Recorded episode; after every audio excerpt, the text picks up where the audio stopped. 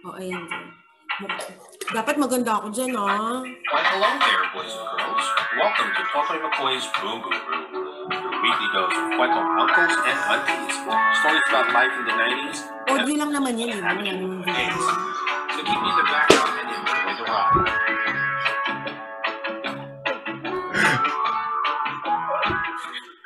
Ayan, pwede. Alam mo yung simple Sabi, sabi, oh yeah, tinan mo. Till, till now, oh, diba? Simple instruction ano.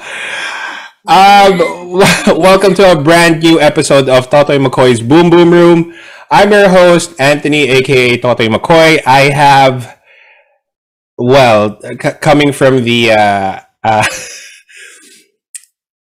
The land of No, no, I, I, I wouldn't say that. But look, um, you, you saw the, um, na- nakita nyo naman yung ano, diba? Yung, uh, ang tawag dyan, yung ad namin, El Discipulo Chronicles. Ito yung one of my first disciples way, way back, what, early 2000, diba? Early 2000, tama? So yun, I, I have, I have Krishna. I have Krishna. One of my, um, early disciples and uh, a very, very successful person right now. And for the rest of her life, I guess. Of course, yeah, I'm pretty sure. So, ano, kamusta na? Dalawa. Kamusta na? Very. Oh, dalawa. oh, well, eh, Ito. t- till now, till now, hindi marunong sumunod kasi nag intro ako, daldal siya ng daldal. Excited, excited lang. And after a long while, diba, nung ano, Nawawala. and then, sandali, oh, ayan, game? Sorry, sorry, sorry. Excited ulit. Oo. Oo nga, grabe naman yung background. Ay, yung ano mo, yung intro. Masyadong ano, deep na yan, deep. Anong deep? Hindi mo nga napakinggan eh. No? hindi, pero hindi. Um, ang, ang whole, ano naman ito, is, um, gusto ko mag-catch up with, uh, with friends. Eh, ako, for me, I find it interesting. And then, when I started doing this, marami din parang nakaka-relate. So, di sabi ko, di sige, gawin ko na, gawin ko na lang. Di catch-up sessions na lang with, uh, with friends or whomever. 'Di ba? So, ayun. Oo, parang spontaneous yung dating. Hmm. Spontaneous. Walang walang Pero, basagan. ano ba talagang naisip? Hindi, ako muna. Ano ba talagang naisip mo? Ano ano Ano naisip ba ko? talagang pumasok sa isip mo? Ano? Na ano? Para ba, ba't ikaw? Ano ba't ano? Wala ka na kasing choice, kaya ako na lang. Hindi. Ano ba mo? Bakit Marami. Marami dyan. Hindi kasi ang ang gusto ko lang maano kasi ikaw um may level of success ka na naman na-attain, di ba?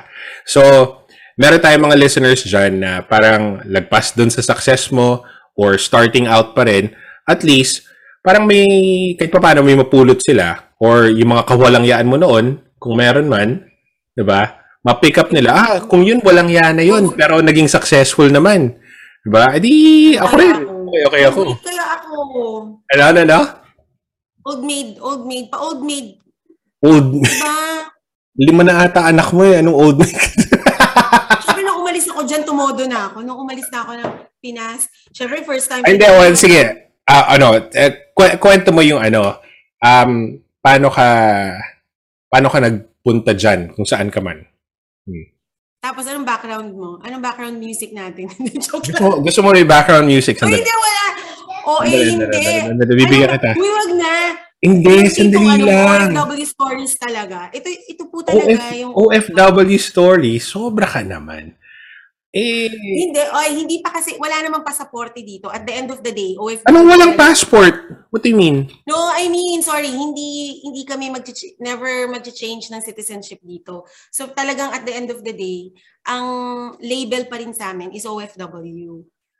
Alam mo naman sa UAE, no matter how long, parang dito ka na tumanda, Hmm. talaga. It will never get to that point like yung mga sa Canada, US, and sa iba pang first world country. Mga ganyan.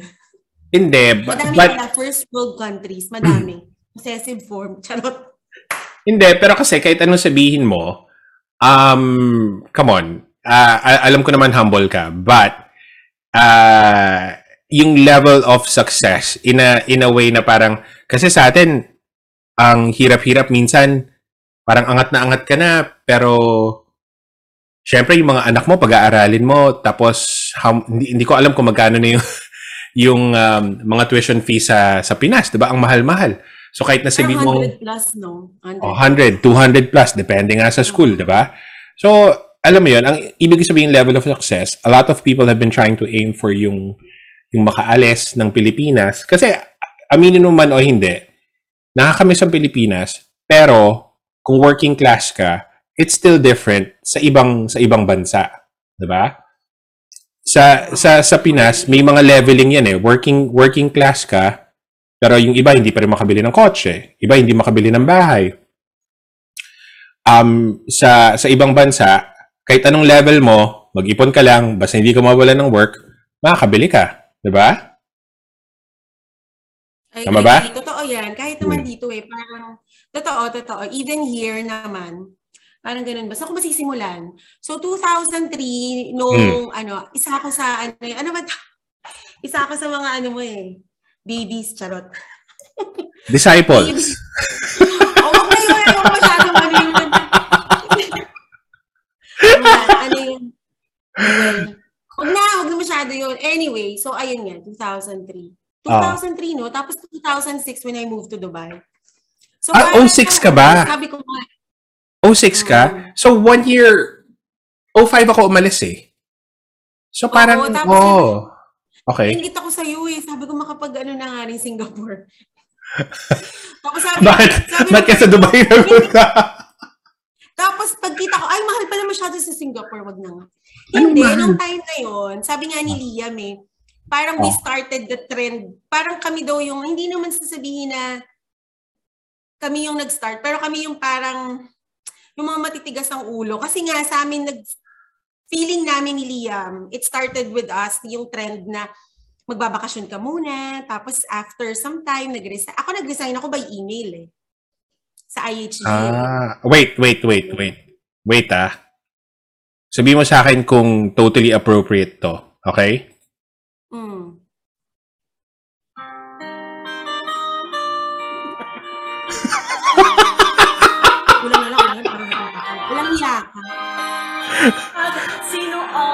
Konti pwede na din. Buisit ka. Tama-tama yan sa eleksyon ngayon. Ano mo ba?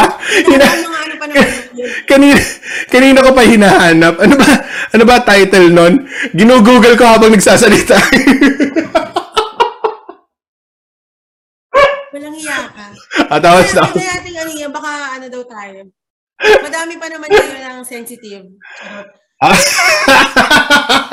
Ay, marami tayong pag-usapan about that. Even, even, even about that pag-usapan natin. Even about that pag-usapan natin. Pero gawin natin yung, hindi, I mean yung start mo lang, yung start mo lang. Ano ba? Paano? So, O, sige, 06 you left.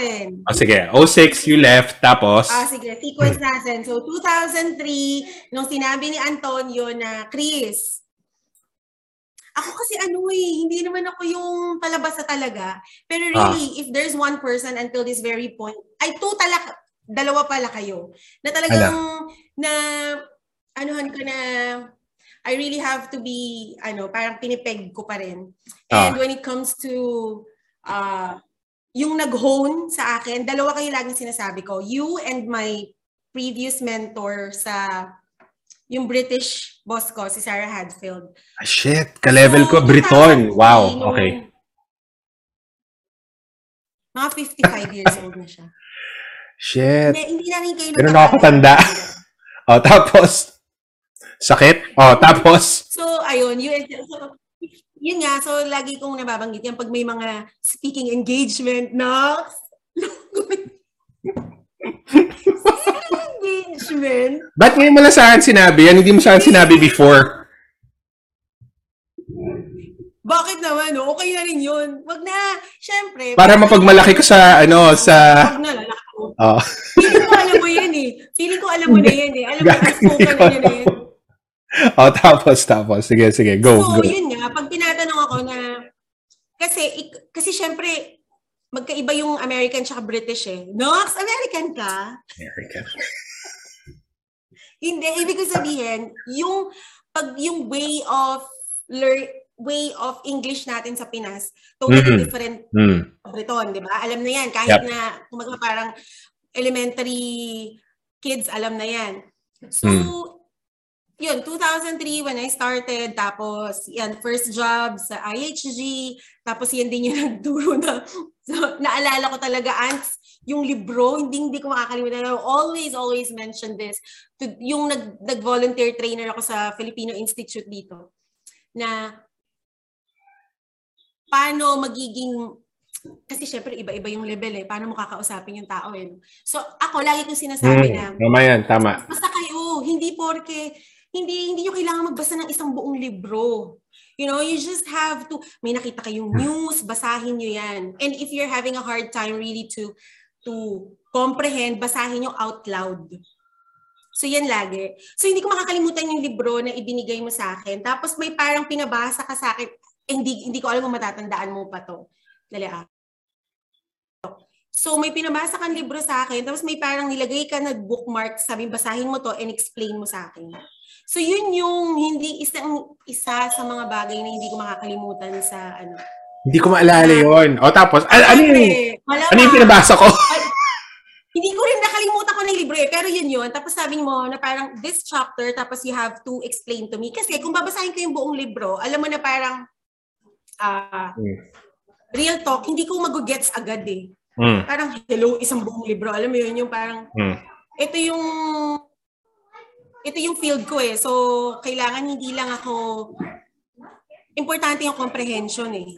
Hindi lang yung basta slang, yung mga ganyan-ganyan, etchos-etchos. So, so parang nung time na yon, o sige, yun yung lagi na share ko. Anyway, fast forward, 2003, then you left IHG, 2006, sinabi ko na, ah, ang unang dahilan ko, gusto ko umalis ng Pilas, ng Pinas kasi ang higpit ng tatay ko. Yung parang, paano kaya ako makakapag-party-party? Sasabihin ko nga, alam mo kanina pinag-iisipan ko, tatanong ko kaya na ganito, um, so, ba't ka ba umalis ng, ng um, Pilipinas? Kasi ako, rason ko, hindi ko na talaga nakikita sarili ko sa Pilipinas. Lalo nung, nung time na nag-try ako ng Singapore, kasi kababalik ko lang from Singapore that time. Gandang ganda ako sa Singapore, malinis, ganito, ganyan. Hindi ko na nakita sarili ko na tatagal, na, tatagal sa Pilipinas. So, nag-try lang ako. Ikaw, ang ang line of questioning ko sana eh, so, paano ka ba nagpunta? May Arabo bang nag-offer? May... Galing lang ako humawak ng temptation siya. Ah, tapos, tapos, tapos, tapos, sige, go, kwento mo. Sorry. 2006, parang naiisip ko, syempre, nandun, pero ako, more of ano eh, hindi siya career. Ako yung typical na Filipino na hindi ako yung pa-career na kailangan maging ganito yung position ko. Kailangan makaha, makakuha ko. Hindi, and I, I, before, hindi ko talaga iniisip mag-aral ulit. So Hmm. anyway, so back to that. So sabi ko, hmm, ano kaya yung ano, yung yayaman kami agad. Yung mga ganyan. Tapos yung parang, kasi ang, alam mo, hindi ka naman sa buhay, pero mahigpit kasi nanay at tatay ko sa pera. Yung parang, ayan, ja, sina Abby, alam nila yan, eh, ah, sino pa, si, especially si Abby, si Mo siguro, sikat kasi alam mo naman sikat parang loko-loko, parang lahat ng sinasabi mo parang biro, ganun dati, di ba? Siyempre ngayon, change person na si Kat. So, noong mga time na yon sabi ko, "Kay- gusto ko ng ganito. Alam mo yung material ka lang, tapos parang iniisip ko lang nun yung sarili ko in a way na, ano kaya yung para medyo makahinga naman ako. Yung hindi yung gusto kong mag-party, hindi ako yung gusto kong gusto kong lumabas nang hindi ko aalalahanin na sasabihin ng papa ko na umuwi ka na, yung mga ganyan. Yung tapos yung so medyo may con, ano ba yon? Partly freedom and then yung yung ano mo, hindi sa career talaga, which yung sa, sa hindi ko masabing material eh.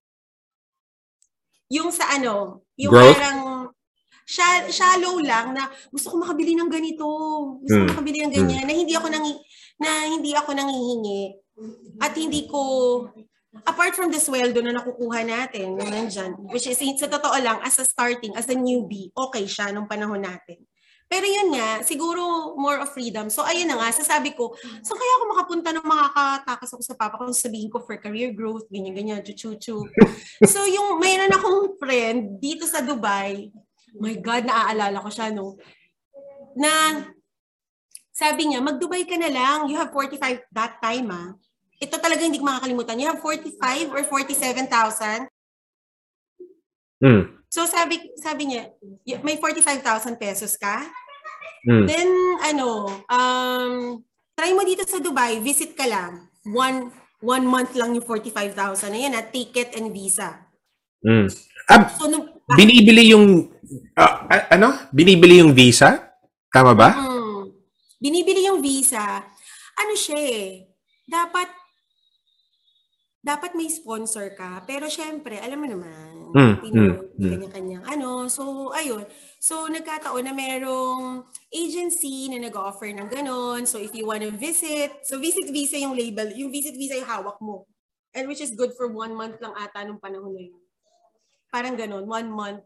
45,000 or 47. And then, you know, nung nandito na ako, parang sabi ko, ay, ang mahal pala ng binayad ko. Bakit? Give, given. Eh, it's, Ah, so may kickback siya, ganon. yes. So, tapos sabi niya pa sa akin, yung mga around 7,000 pesos mo yan, meron ka ng bahay. Or, alam mo yung iniisip ko, Air, Airbnb tawag ngayon, di ba? Mm, Iniisip mm. dati, parang baka mga maliit na room, tapos Mm. may sarili akong bed, alam mo yung baka mga dalawa lang kami. So, ganun ko siya ini-imagine bago ako umalis ng Pinas. And then it ended up, so I landed mga hindi makakalimutan yon I landed ng madaling araw, pumunta ako sa lugar ng Dubai. It's not all glamour nung panahon na yon na tapos sabi ko, ha, nasa kayo bahay dito? Akala ko may pupuntahan lang kami. So parang syempre expectation mo, binayaran mo siya ng mga 45, 47,000, di ba? Ticket. And one way lang yung ticket ko noon, ha? One way. Wala akong return. Okay. So, parang make or break talaga yon. Hmm. Hmm. So, Hassle lang talaga ng loob. Pero talagang, I risk ev- everything, Pero- pati na lang din yung sinabi ko na makakahanap din siguro ako doon. Hmm. Pero mag, mag, mag, mag-enjoy ka rin in a way, no? Ganun. Hmm. Pero isip Ah. mo nga, hala, hello, 20,000 pesos ng pera ko, paano ko mag-enjoy, no? Yung parang ano ka lang, social climber ka lang na I'm here for a visit. But you know, deep inside, alam mo talaga na your, your aim is to work. Hmm. So ayun nga, dumating kami, pagpasok ko ng bahay, yung bahay literal na box type, dikit sa sa highway, alam mo yung lugar na madilim na madilim. Sa eh. highway.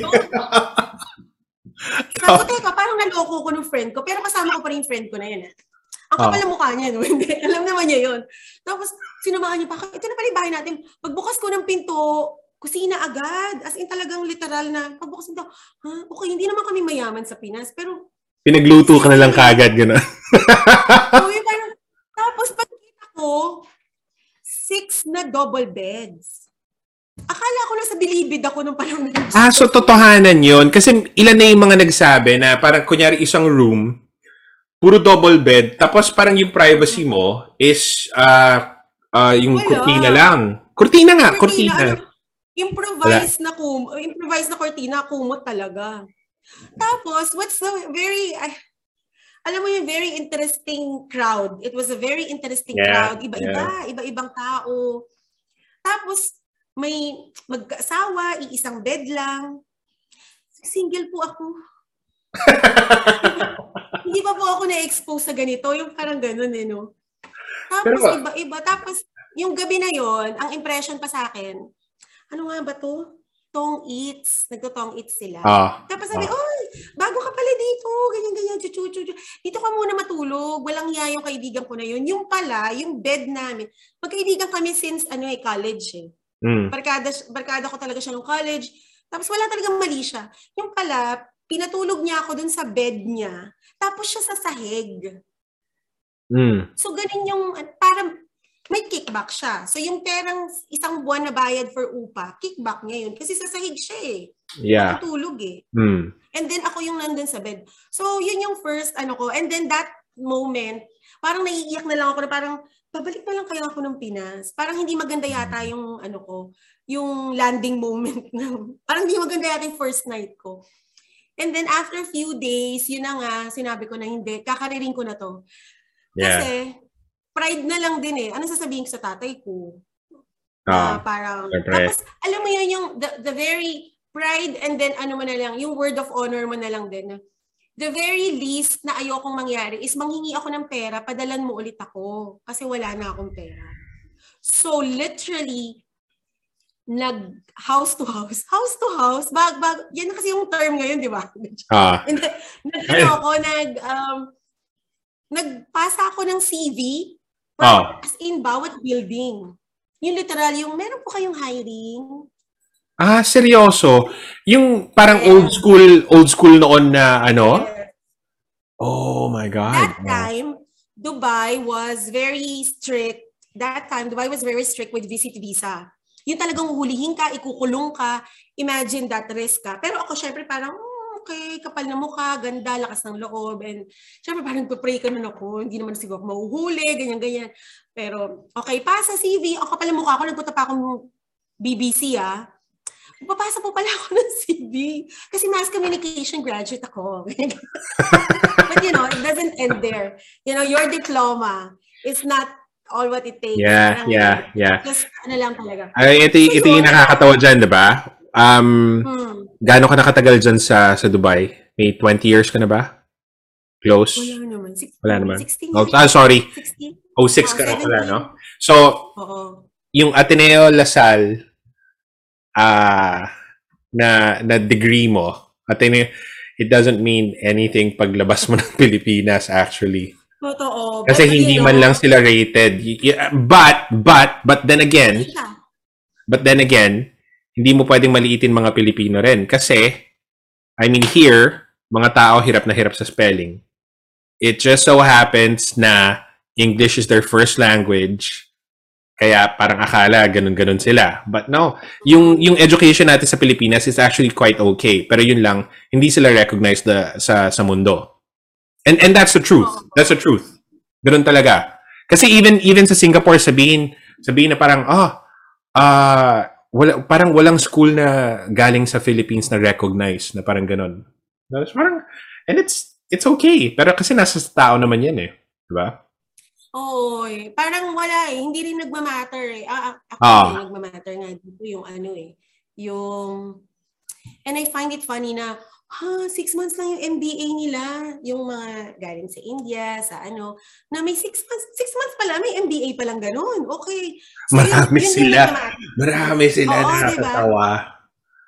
Pero Yun. nung, tapos nung time na yon so nag, ano talaga ako, nag building to building ako, tapos syempre sasabihin nila. Tapos minsan parang ang gagawin ko, it's a very, you, you may find it parang, oh, baka typical story, but it's really the, what happened that time na, papasok ako ng building, nakachinelas lang ako, and casual. Tapos pag magpapasa na ako ng CV, pupunta ako ng banyo, mag, magpapalit ako ng ano, office attire na very corporate-ish. Yung corporate, ano talaga, three-piece, yung sikip na sikip na, syempre, jubis-jubis mo pa, no? Sikip na sikip na, ano, puputok na yung jacket ko. Syempre, wala pa akong pambili ng mga time na yon.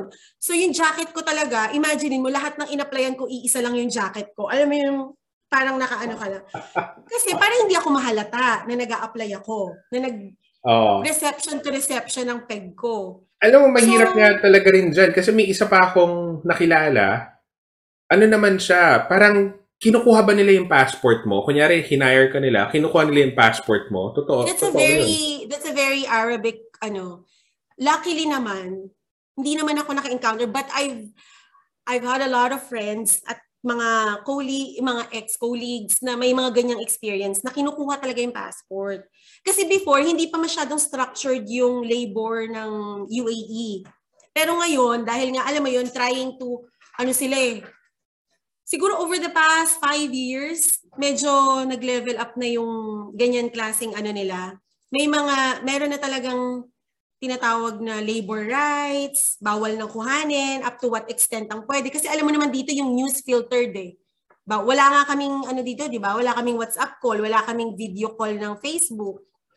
So, so ito, so yung mga ganyan, yung mga passport kinukuha pag may employer ka, kinukuha nila kasi daw para hindi ka tumakas.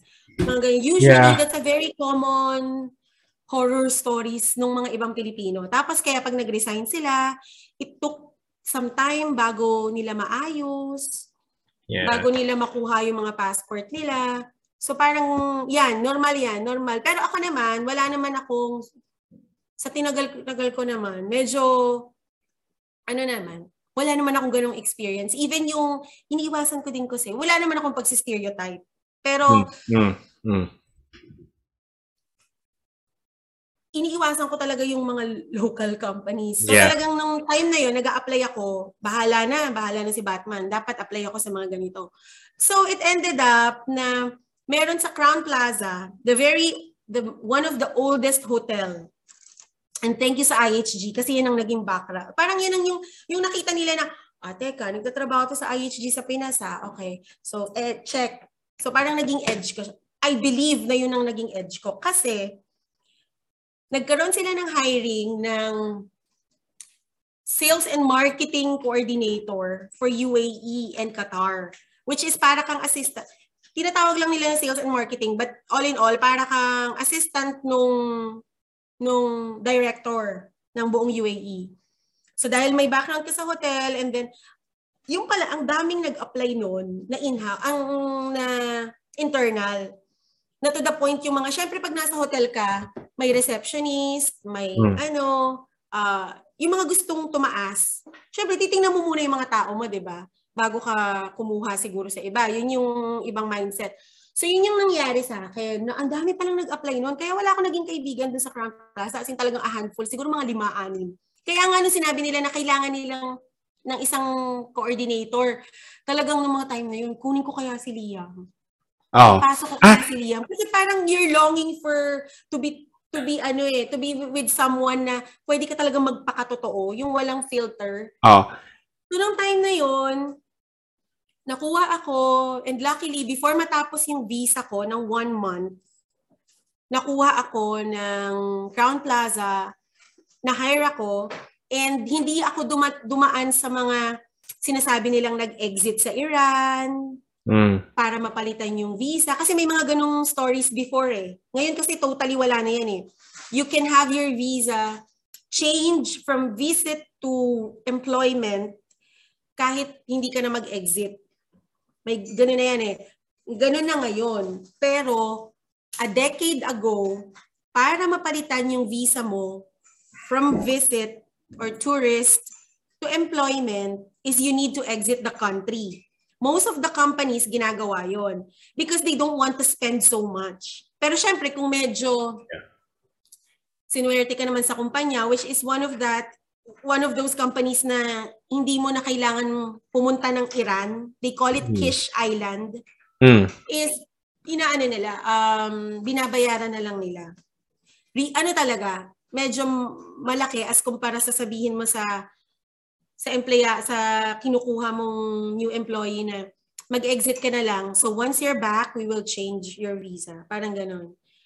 So ako, hindi ako dumaan sa ganon. There was no, and sobrang thankful ako. Every time nga may nalalaman ako mga stories ng ganon eh, kasi maraming napapahamak na Filipino doon eh. Imagine Kish Island, Iran. Border yun eh, ng Iraq and UAE, ng GCC. Nasa GCC siya, border ng Iraq and UAE, parang ganon. Anong GCC? Gulf countries.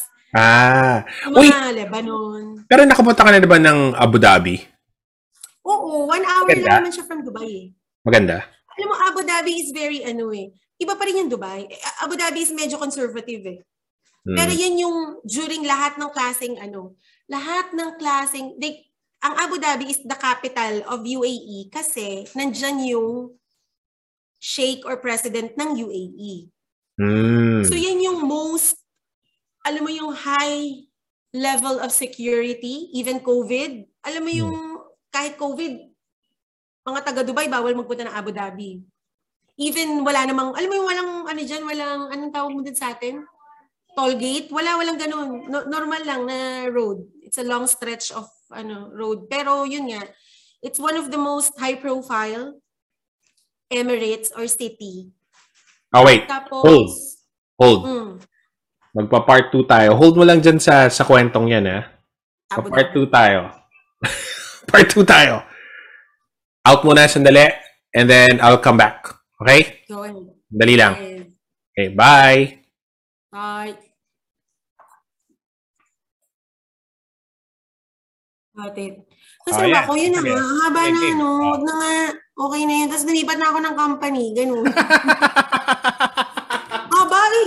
Haba. Ah, hindi. Punta na tayo dun sa juicy part. So, alam naman natin, yung mga, yung mga tipo mapuputi na thick, thick girls, eh, mabenta sa mga, sa mga Arabo. So, how did you fend off yung mga, yung mga hindi magagandang advances nila? Alam mo, until this Bigyan mo nga ako na yan. Ano, ano, ano, yung, ano yung hawak mo? To- Totohanan ba yan? Padala mo naman regalo ano? Lang. Ano? Papadalang, papadalang kita pag may nagbigay sa akin na ano. Pinaringa, na nga ng, ano dyan, pahingi nga lang ng ordinaryong baso. Hindi, alam mo, teka, babalik ako doon, ha? Wag mo na, ma, ano pa tayo, may iba pa tayong topic. Ah, hindi, until this point, parang na, alam, kahit si Liam, alam niya, yun, ay, Ano? galing mo. Parang until this point na ano ko na, ay, napag-anuhan ko pala yan. Ganda, ganda ka. Eh, si Liam, walang ano. Kasi si Liam, hindi naman mabuhok din si Liam eh. I am not in the position to... Okay. Pero kasi, and, and, and the only reason why Hindi, I, I would say that is because may nakilala ako sa Singapore noon, galing dyan. Tapos sabi niya, pagsasakay kami ng taxi, eh, hindi naman tayo mabuhok. As in, talagang walang iya daw yung driver. Nakadukot na raw sa ano niya at parang na ano sa kanya. Sabi ko, hindi nga. Oh, yun daw. Ganun daw. Sabi ko, shit. Oo, kasi ano ba eh. Maraming ganun. Pero alam mo, Ans, siguro ano, Ans, wala ako sa mga lugar na maraming ganun. alta, alta ko. Hindi. Oh, oh ikaw yung nagaganon. Hindi. Ako pala yun eh. Well, hindi ako kapal mo ah. Pero totoo yan, no? Sabi ko nga eh, ay, syempre ang jubis-jubis ko na, no? Pero, ah, Naalala ko nun yung the, to the point na yung mga, syempre, nasa pink hotel mong ka. damit. Teka lang, naalala ko yung pink mong Ah. damit. Ay, hindi ako mahilig sa pink. Nag-iba ako dito. Nag puro ano. Visit. Tapos yung mga Sabi time mo. na yun, ano. Saka nagpaayos na ako ng kilay dito. Pagdating dito, makapagpaayos nga ng kilay. Kasi nung nasa IG pala akong pangit ng kilay ko na yun. Ano? Visit ka.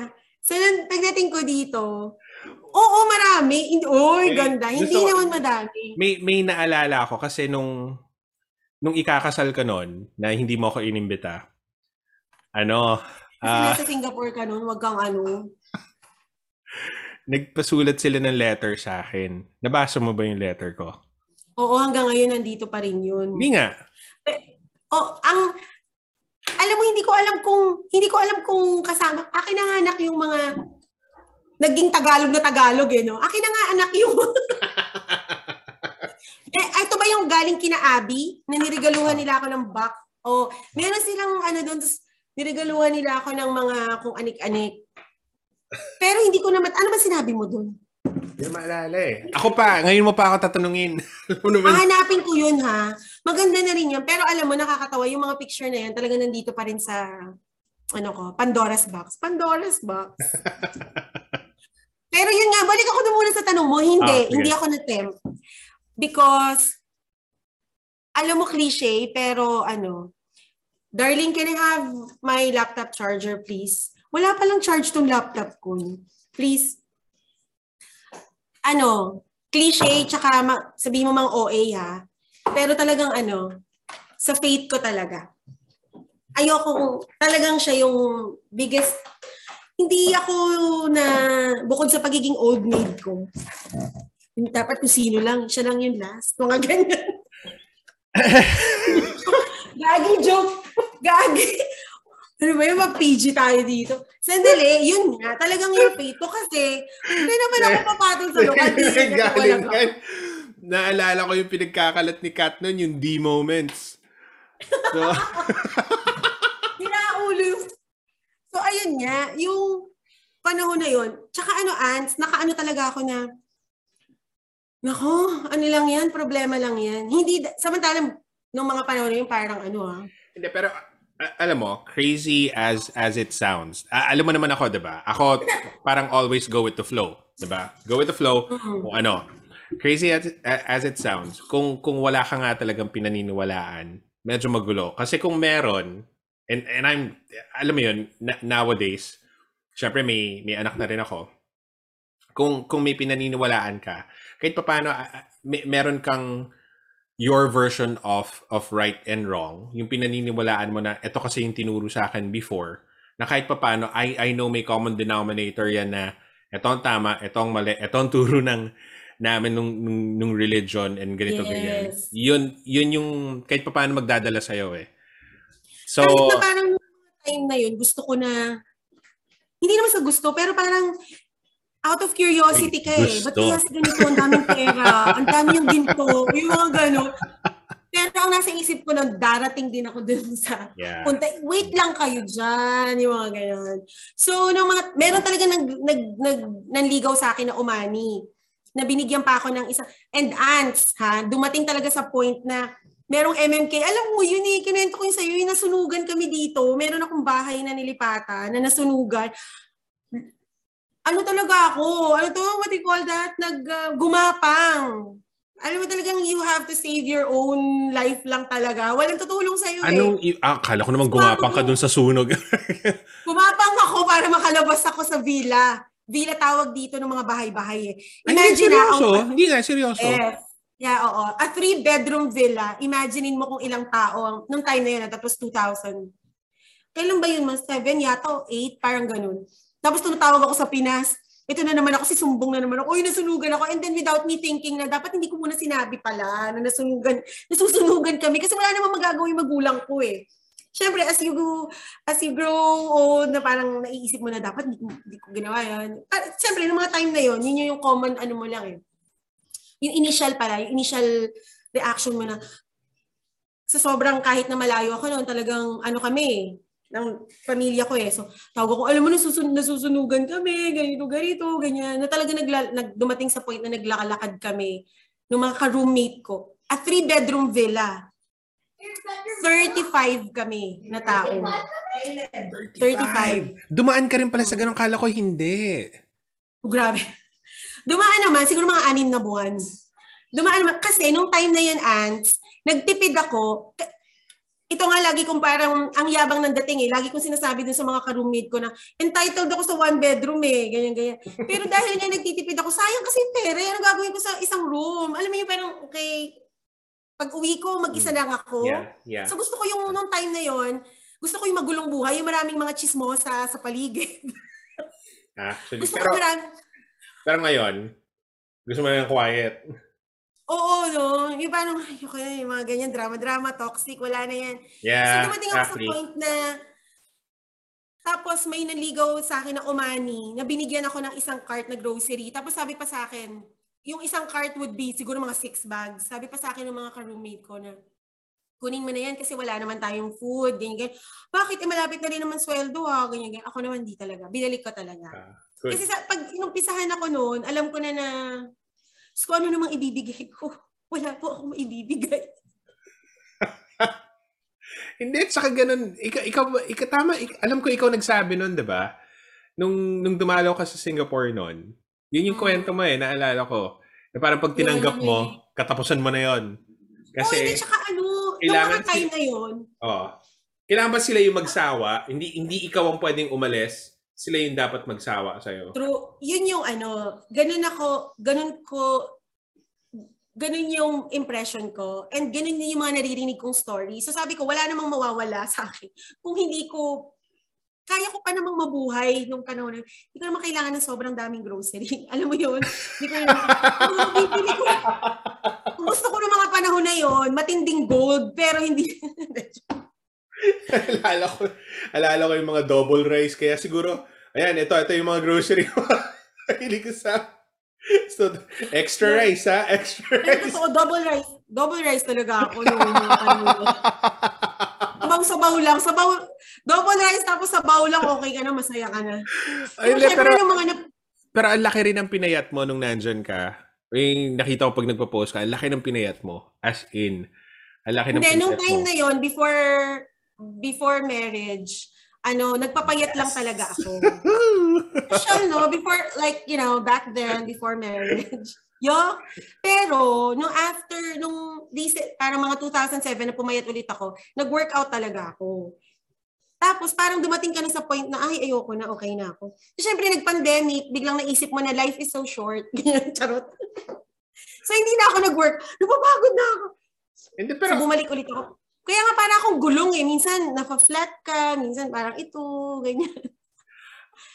ako, ewan ko yung sa workout, um, pag hindi, pansin ko sa sarili ko, especially now, ha, um, pag nakatagal ako na walang workout, parang ang sungit ko, ang bilis ko magalit. Gusto ko nga dumating sa point na ganyan. Siguro ako parang ano lang, hindi for health. Nung time, ito yung realization ko. Back in 2017 na nag-start ako nag-workout at saka may perang involved ng mga panahon na yun. Yung parang nagbabayad ka ng trainer. So, so iniisip, Hindi ako, laki na ng bili. Ano yan eh, um, for me kasi dito na lang sa bahay eh. So, may, ano lang, kettlebell lang ako, tapos tatakbo. Ayun, tapos mga Yun nga, eh, wala akong ganyang klaseng, ano, yung urge na, oh, sige na nga, ano na lang, yung parang, kailangan for health reasons. Yung time na yun, ang gusto ko lang, ah, kasi gusto ko maghanap ng ibang trabaho nun. Sabi ko, makapaghanap nga sa media. So sabi ko, sige, magpapayat nga ako. Tapos parang, nagpumayat si- naman ako. Yung husband mo ba, si si John? John. Si di ba? John, John. wala siyang hilig sa workout. Ano ba apelido niya? Mendes ba? Mendez. Mendes. Nakita mo naging social yung last name ko, di ba? Hindi na, sa mga sa office Teka, na parang, Pero dati siya yung parang, boyfriend mo before, di ba? Siya yung boyfriend mo. Ah, okay. since birth, charot. Bakit nila tinawag na Corales? Hindi, akala ko tuloy Corales. Hindi, ewan ko saan ba nang galing yun. Hindi, kasi sabi ko sa kanila, dati, nag-beach kami, gano'n, yun yung tumatakas ako sa tatay ko. Nagpupunta kami ng Puerto Galera. Ganun, tapos yun nga yung tukso nila, ano, nila Kat, nila Liam. Pero exactly opposite kami, Ants. Kung ganito ako magsalita, iba. Siguro ganun talaga kayong mga lalaki na. Tsaka si John kasi very ano siya, natural. Anong natural? Anong ibig sabihin? Natural na ano mo siya, yung hindi siya yung parang siguro ganun yung mga babae na pagka nasa crowd ka, de, talk, talk, kuda, kuda, ganun, dal, dal. Si John talaga hanggang di mo siya kinakausap, hindi siya magsasalita. Um, So exactly Hindi. opposite kami. oh, eh, tayo medyo similar tayo eh. Si Racy, ganun yung sa amin. Siya yung parang, Oo, no. okay lang. Oo, si Racy mukhang suplada yan eh, nung una. eh. Sabi sa bunutan ako ni Racy. So, nung nagpunta ako ng Singapore eh, parang tinitiis ko lang, eh, sabi ko sa, baka kasi iwanan niya ako dun sa train. Ang dami ko pa naman dala. Ano mo yung maleta ko? Pero- sabi ko, Pero tuwan-tuwa siya sa'yo. Tuwan-tuwa siya sa'yo. Pero, yun nga, uh, opposite kami. But, ngayon na, eto, tung, may 40 ka na ba? Wala ka pa 40, di ba? Wala pa. Shit! But anyways, I'm so old. ngay- ngayon na ano, na advanced age na, ako, parang, di ba before, parang, sige, di, sige, salita ka ngay- Ngayon talagang parang, konting ano, parang, "Ugh." hindi, alisan, naalisan ko. Yung parang ang sungit, pag, pag tumatanda, totoo pala yun, ano, pag tumatanda, sumusungit ka, parang pag walang ano, parang, "Ugh, alis na ako.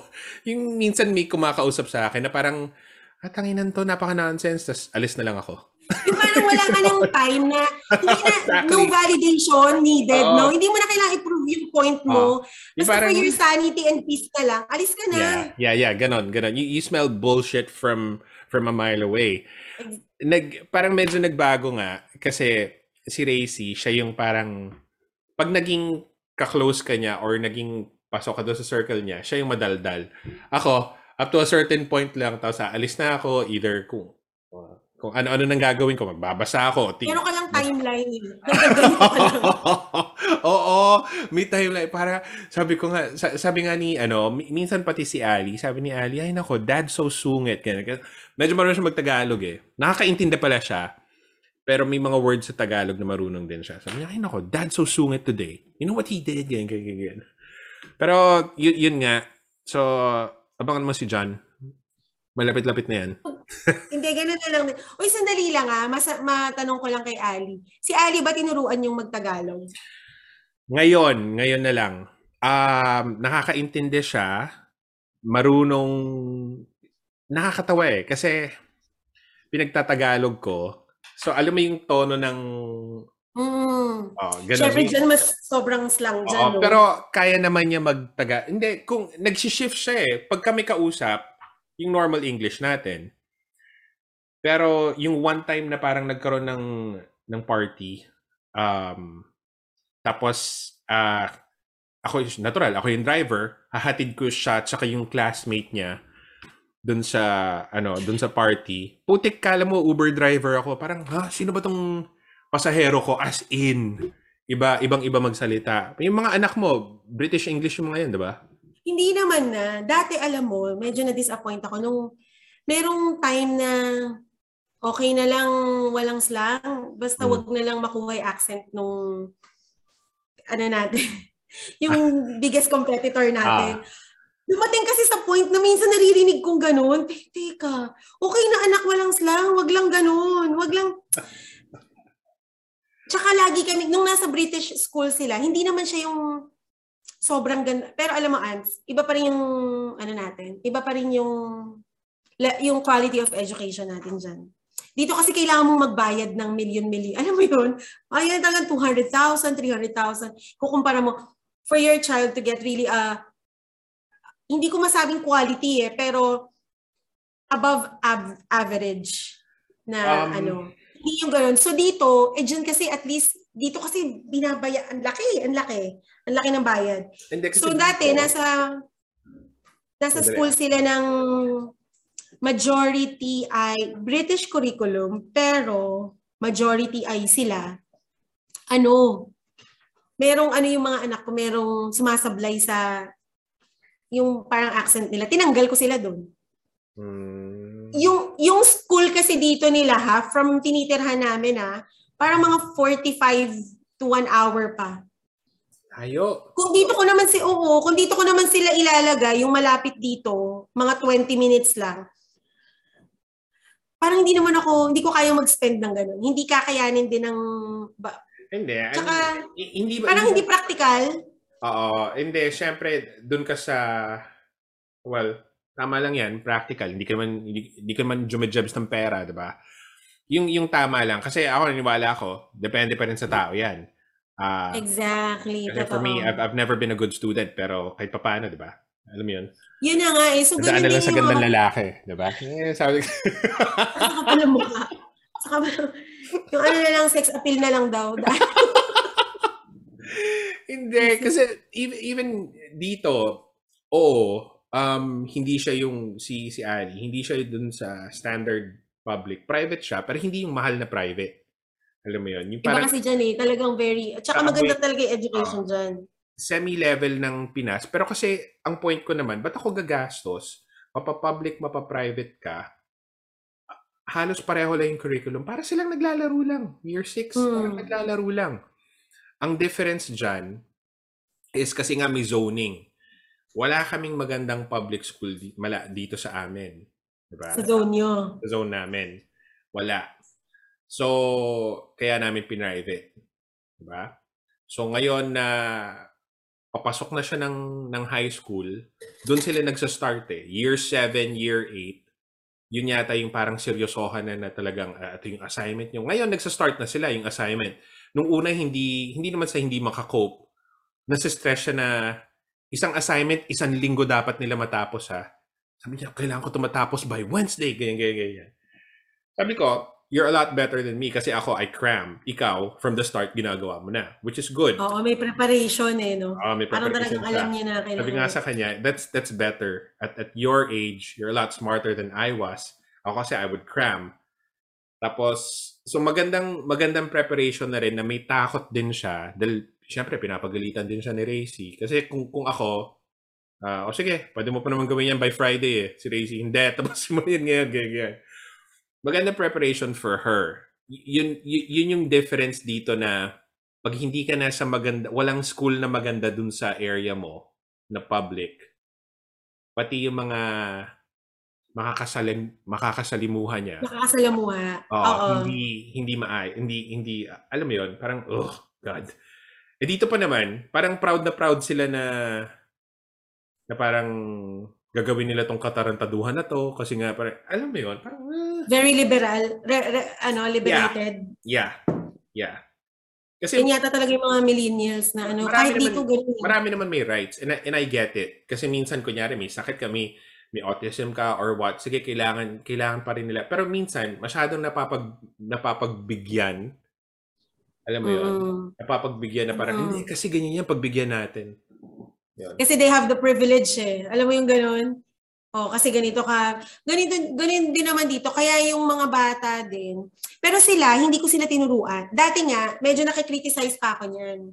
Not only sa, alam mo yung nakakakilala. Kahit dati mama ko parang sasabi, ba't di mo tinuturuan ng Tagalog yung mga bata? As in, hindi yung talagang inuupuan mo, o oh, alay, tuturuan kita ng Tagalog, ganito, hindi, hindi ako ganun. Kasi, ang katwiran ko noon, gusto ko ma-expand yung vocabulary nila. Yeah.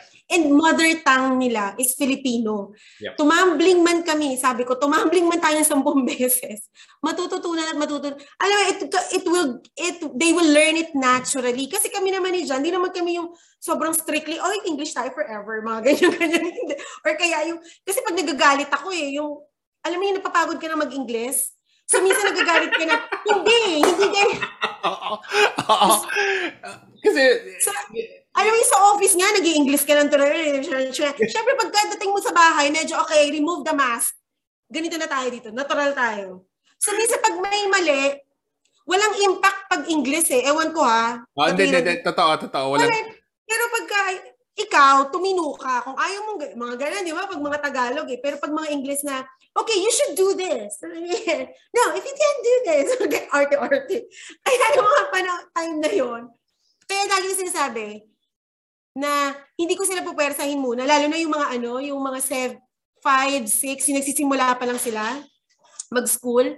Hindi ko talaga sila yung Oh, ang ibig sabihin nito ay ganito, ganyan, ganyan. Kasi nga, ang katwiran ko nun, it will come out naturally.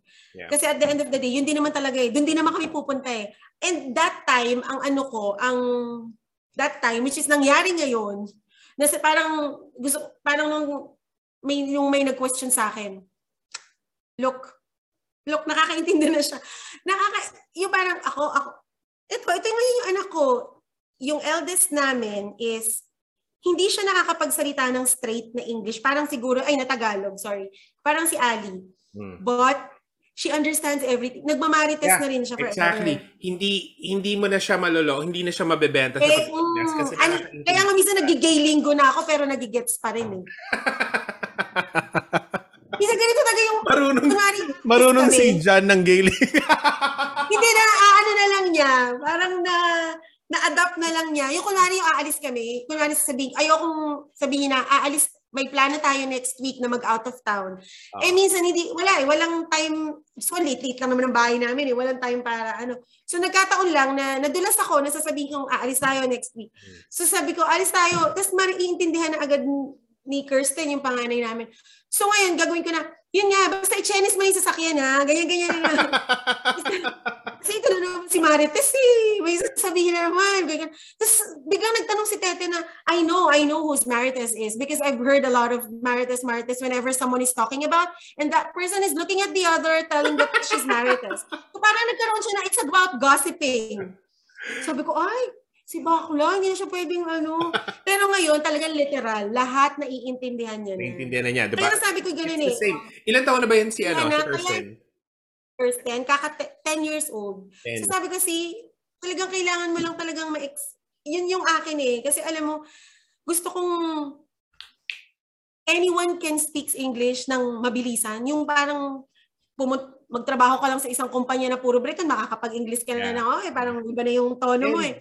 Et- Pero yung vocabulary, Yun Yung nga. eh. vocabulary. Ang, ang thing naman dyan, ang, ang, ang sa akin ah, ah, pwede ka nilang pagtawanan sa English mo. But the thing is, you know two languages. Spelling. Filipino at English. And obviously, you're Oo. Filipino. So, di ba? Hindi naman Tsaka yung... alam mo, Ans, pala, kaya pala ako lang na turn off, i-add ko lang ha. Yung, Hmm. hindi ko alam kung ganito yung lahat ng school, pero two, three schools na British dito, na hindi naman masyadong sobrang mamahaling British. Yung sakto lang. Ang grading system nila, may isang statement, okay? Paragraph. May isang spelling na mali. May isang word na wrong spelling. Ginagawa nila 0.5 yun. Ayoko ng ganun. Sabi ko, ayokong ma-instill sa kanila yung ayokong kaya yun yung mga mga naging turn off sa akin. Sabi ko, sige na nga, lipat ko na lang muna sila ng homeschool na sa Pinas. Which is luckily, nakahanap naman kami. Tapos, sabi ko, pag mali yung isang sent, yung word, mali na yan. Hindi na yan yung 0.5 yung word na yun. Mm. Mali na yun eh. Oo, eh. Totoo. Totoo. Pero, well, they'll be fine. Siguro, ewan ko kung ganun lahat. Hindi, Pero, for, for me, yun na nga, kasi- big, Kasi big syempre, sa akin nag-aaral pa eh. Nasa learning, ano pa sila. Oh, mala, oh, alam ko, ganyan ikaw eh. Oo, big deal talaga sa'yo. Hindi, kasi nga, ang, ang Liam? point ko dyan, ang point ko dyan, una-una, pag nagsulat ka, proof na yun kaagad eh. Proof na yun, di ba? Yun yung sinasabi ko sa kay, kay Ali. Sabi ko, sabi ko sa'yo eh, tignan mo before you send it, proofread mo. Alright? If you're not sure, spell Mm. check. Sabi ko kasi, lalabas dyan, if you misspell a word, sometimes it changes yung, yung meaning ng whole sentence. Or, agad-agad, madjudge ka na ng kung sino man ang sinendan mo ng email na parang, ay, simpleng word. Hindi mo pwedeng masabing But- typo kasi ganito, ganyan. But this characteristic, this character, yan, typical. Ako naman, ganun din naman ako minsan. Pero syempre, parang minsan meron din ako, sige na, let go. Ayan. Pero hindi sa hindi sa kanila, hindi sa mga bata. Kasi alam ko talaga nag-aaral. Kailangan, ano sa, sila eh. Talagang tama lahat eh. Kasi nag-aaral pa lang eh. Hmm. Kumaga, na, nandito pa lang sila sa learning stage nila eh. Hmm. Sa ibang tao, ganun ako. Pero naniniwala ka na this character, your character is only, ano na talaga, very typical sa ating mga Pinoy pag nasa ibang bansa. Kasi yung mga ibang lahi naman, hindi naman sila talaga typic, hindi naman sila very particular talaga sa spelling, di ba? Pero nakakatulong. Yeah, hindi. But, like, for for me, kasi eh, eto nga eh, coming from a country na sinasabi nila, oh, English is not your first language. Yeah, I, I know several languages, okay? And I can still spell better than you. Alam mo yun? So, ang point ko lang Mm. dyan is, because you're working, all right, it doesn't mean na parang second language mo yan, mali yung spelling mo, that should be fine. No. Diba? If they're like that, hindi naman ibig sabihin na put yourself down to their level. Hindi. Do it the same. Kung paano ka before, ganun ka. Right? So, yun yung upbringing natin eh. Yun yung tama. Yeah, oo. Ah, hindi naman hindi naman mali yun eh. 'Di ba? Pero yun yung tama. Yun yung tamang way. Hindi naman sa, sa minamata mo sila. Them, if they're the ones writing to you with yung wrong spelling na yan, and that's fine. Hindi mo rin sila minamata kasi Oo. ano sila. But, since ito yung anak mo, ayaw mo yung anak mo ganon kasi ikaw hindi ka ganun. Mm. Yun. Oo, totoo. Ako naman, ganyan din. Same, same. Almost the same na, ano. Kaya din, stricto din ako sa kanila. Pero syempre, minsan sa work, napapalag, pinapalagpas ko na lang. Oh yeah, yeah. Kasi mako-call out ka rin na parang Pero as far as long as alam mo sa sarili mo, na pag ikaw yung nagsisend ng email, lalo na sa akin ha, ah, ngayon, after ko kasi ng hotel, nag-corporate na ako. After Hmm. ng hotel, nagpunta na ako ng, yun nga, yung isa kong mentor. nung Tapos, ito Wait, na, napunta wait, na wait. ako sa Emerson. Pero Inaalala. itong Emerson, dekada na ako dito. nung nung nagchat-chat tayo na nasa Singapore ako nandyan ka, alam ko nagchat-chat tayo nun sa email. Tapos, may sinend ako sa'yo na parang all red, all caps. Sabi ko, pek, pek. Tapos sabi mo, sabi mo, gago ka. gago ka. Nakita to na sa Pilipinas sa likod. Ayup. Nasaan ka nun? Nasaan ka nun? Hindi, yan. Nandun ako nun. Kasi may, yung, yung Briton kong, ano, men, hindi ko siya, Briton kong amo, yung CEO namin, sa real estate ako, ano yun? Paki, lahat talaga pinapakialaman. pati alahas mo, ano susuot mo alahas, damit mo. Alam mo, from head to toe, talagang pero na, natuto ako sa kanya kung ano dapat mong idamit. So, syempre yung mga panahon na yun, parang, pag, pag corporate, corporate, lalo, lalo, ano ka ba? Ah, EO ka? no, okay, from from Crown Plaza, one year and three months lang ako. Tapos nag-move ako sa as secretary ng CEO. Ah. After four years, kasi nag-ask ako noon na gusto ko ng family, syempre nagpakasal na ako. Sabi ko, gusto ko ng family benefits. Ah. Yeah. Siyempre kung sino may advantage. Alam mo yun, let's face it eh, kung sino may advantage sa inyong mag-asawa, you really have to make the most, you really have to, ano eh, uh, step forward eh. Wala tayong, oh, kailangan babae, lalaki, walang ganyan. Yep, Chustero lang yan. exactly. Ah, Exactly. ano ba yan, that's very traditional. Hindi na ngayon uso yan. Mm. So ako, yung mindset ko ng time na yun, kung sino yung mas may advantage, yun yung talagang dapat kumilo. So Mm. move. If you have, if you've seen an, a, may window of opportunity, grab it. So ako nung time na, after four years ko dun sa, as a, as secretary ng CEO, sabi ko, first child, Kirsten, tapos sabi ko, gusto ko ng, ah, ang visa kasi dito, ang health insurance namin, naka-tie up, naka-club siya sa visa mo. Mm. And yung yung package and yung category ng visa mo, again, depende sa position mo, depende sa kumpanya na pinapasukan mo. So ako nung time na alam kong okay yung lahat, pati panganganak ko, okay, sinagot nila. Pero akin lang yun. So nung nagkaroon na ng Kirsten, sabi ko, gusto ko i-visa, uh, i-visa, i-insurance, insurance ko, mga anak, flight ticket, gusto ko ganon. So, nung time na sabi ng company, ah, because real estate is quite down, 2000, I think 2012, ah, sorry, 2011, sabi quite down, ganyan-ganyan, chuchuchu. Baka hindi namin mabigay yan. So, nung nanganak ako kay Kirsten, during the maternity leave, nag-apply ako. Nag-apply ako ng work. So, while I was on maternity leave, yun nga, nag, nag-interview-interview ako, tapos, eto, dumating si Emerson. Nung time na yun, parang sabi ko, what's Emerson? Ang gusto ko kasi noon, mga Procter Gamble. Sabi ko, hindi talaga daw ibibigay sa'yo yung ano eh, no? Yung talagang Ah, ah, totoo yan. plano mo eh. Yung pin- Yung mga realization mo, no? Di ba, Oo. di ba ang dami nagsasabi na parang, de, etong plano ko, ganito, ganyan, ganyan. Yeah, oh, yan ang plano mo. Pero mamaya, yung may may higher power na iba naman ang plano for you eh. So, Oo, you can no. plan all you want. 360 yung Just nangyari be na ready. Di ba? Just be Hindi ready. pala. Madadalin eh. Tama, tama. So, ganun din yung nangyari nung time na yun. Sabi ko, hala, ayoko ng Emerson. Sabi, hindi ko kakilala yan eh. Hindi ko alam na malaki pala siyang kumpanya. Nung time na yun. Sabi ko, hala, ano ko yung gagawin dito? Ganyan, ganyan. Tapos, ayoko ng ano, ng amo na kinain ko din yung lahat na yun. Na ayokong amo sana na ganon, yung lahi. Hmm. Pero kasi, Ameri- American siya, American citizen. So sabi ko, sige na nga, okay na rin.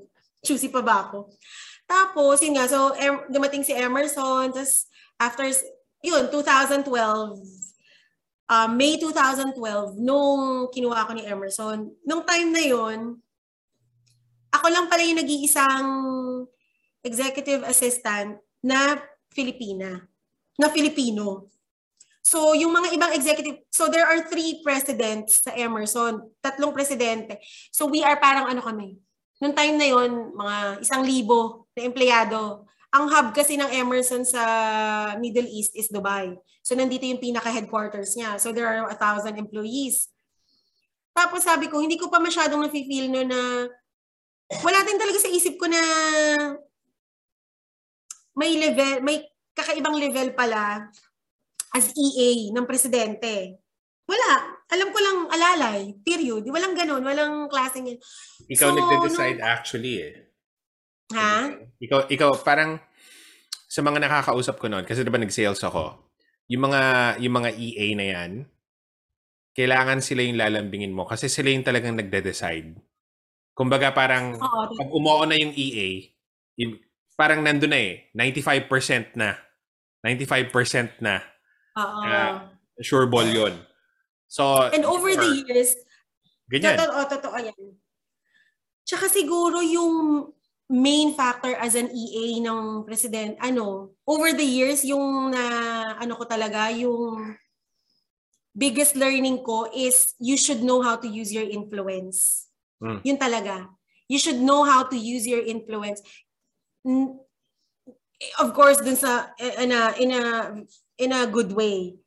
So pag wala kang ganong impluensya, wa, lalo na yung mga leadership team, walang susunod sa'yo. Wala kang ganong power. Kahit sabihin mo na taga, I'm not, parang one time nga may sinagot pa akong Brito na I'm just, I'm not only a calendar arranger. Yung taga-send ng calendar, o may meetings, and no, no, no. So parang ako, tinitreat ko yung sarili ko na parang you're a, a total package kay. Wala, there's no 1 to 10 na trabaho. Kasi maraming ad hoc eh. Pero one one of the biggest trait that an EA should have is you, you should have this kind of confidence talaga na when you say something, dapat alam, dapat with full confidence na regardless kung ano yung posisyon ng taong na sinasabihan mo, would really believe you. Ganun yung influence mo dapat. See? Kahit pa VP yan. Kasi ang pwede lang naman tingin nila sa'yo, ano eh, utusan eh. Utusan ka o assistant No, no, no. Tama yan. Kasi kung kung ang sarili mo ida-down mo, edi ganun din ang tingin ng mga tao sa'yo, di ba? Mm, Diba? So yun. So, So yun yung isa ko. Tapos siyempre, although hindi ko masabing multinational yung kumpanya kasi mas 70% ano eh, lahi nila eh. ang Emerson, that's an American company, di ba? Oh, sa alam mo Ans, teka ha, alam mo dati nung bago ako sa Emerson, sabi ko, okay, where is the may mga ganyang exam na ay, hindi mo exam, parang may mga ganong intro, ano to, um, in the uh, onboarding. Hmm. Sa anong Emerson ganyan ganyan? St. Louis, St. Louis. Ako talaga lagi ko sinasabi St. Louis because we were trained. Yeah. And That, no? Pero Antonio, lahat sila kahit yung pinaka-CEO namin. Ah, So ngayon paliwanag mo sa akin. Alam mo, napakaliit lang na bagay yan. Pero sabi ko talaga, oh is it? St. Louis. St. Louis ako, walang S. Missouri. Ganyan-ganyan. Chever, Hmm. chever.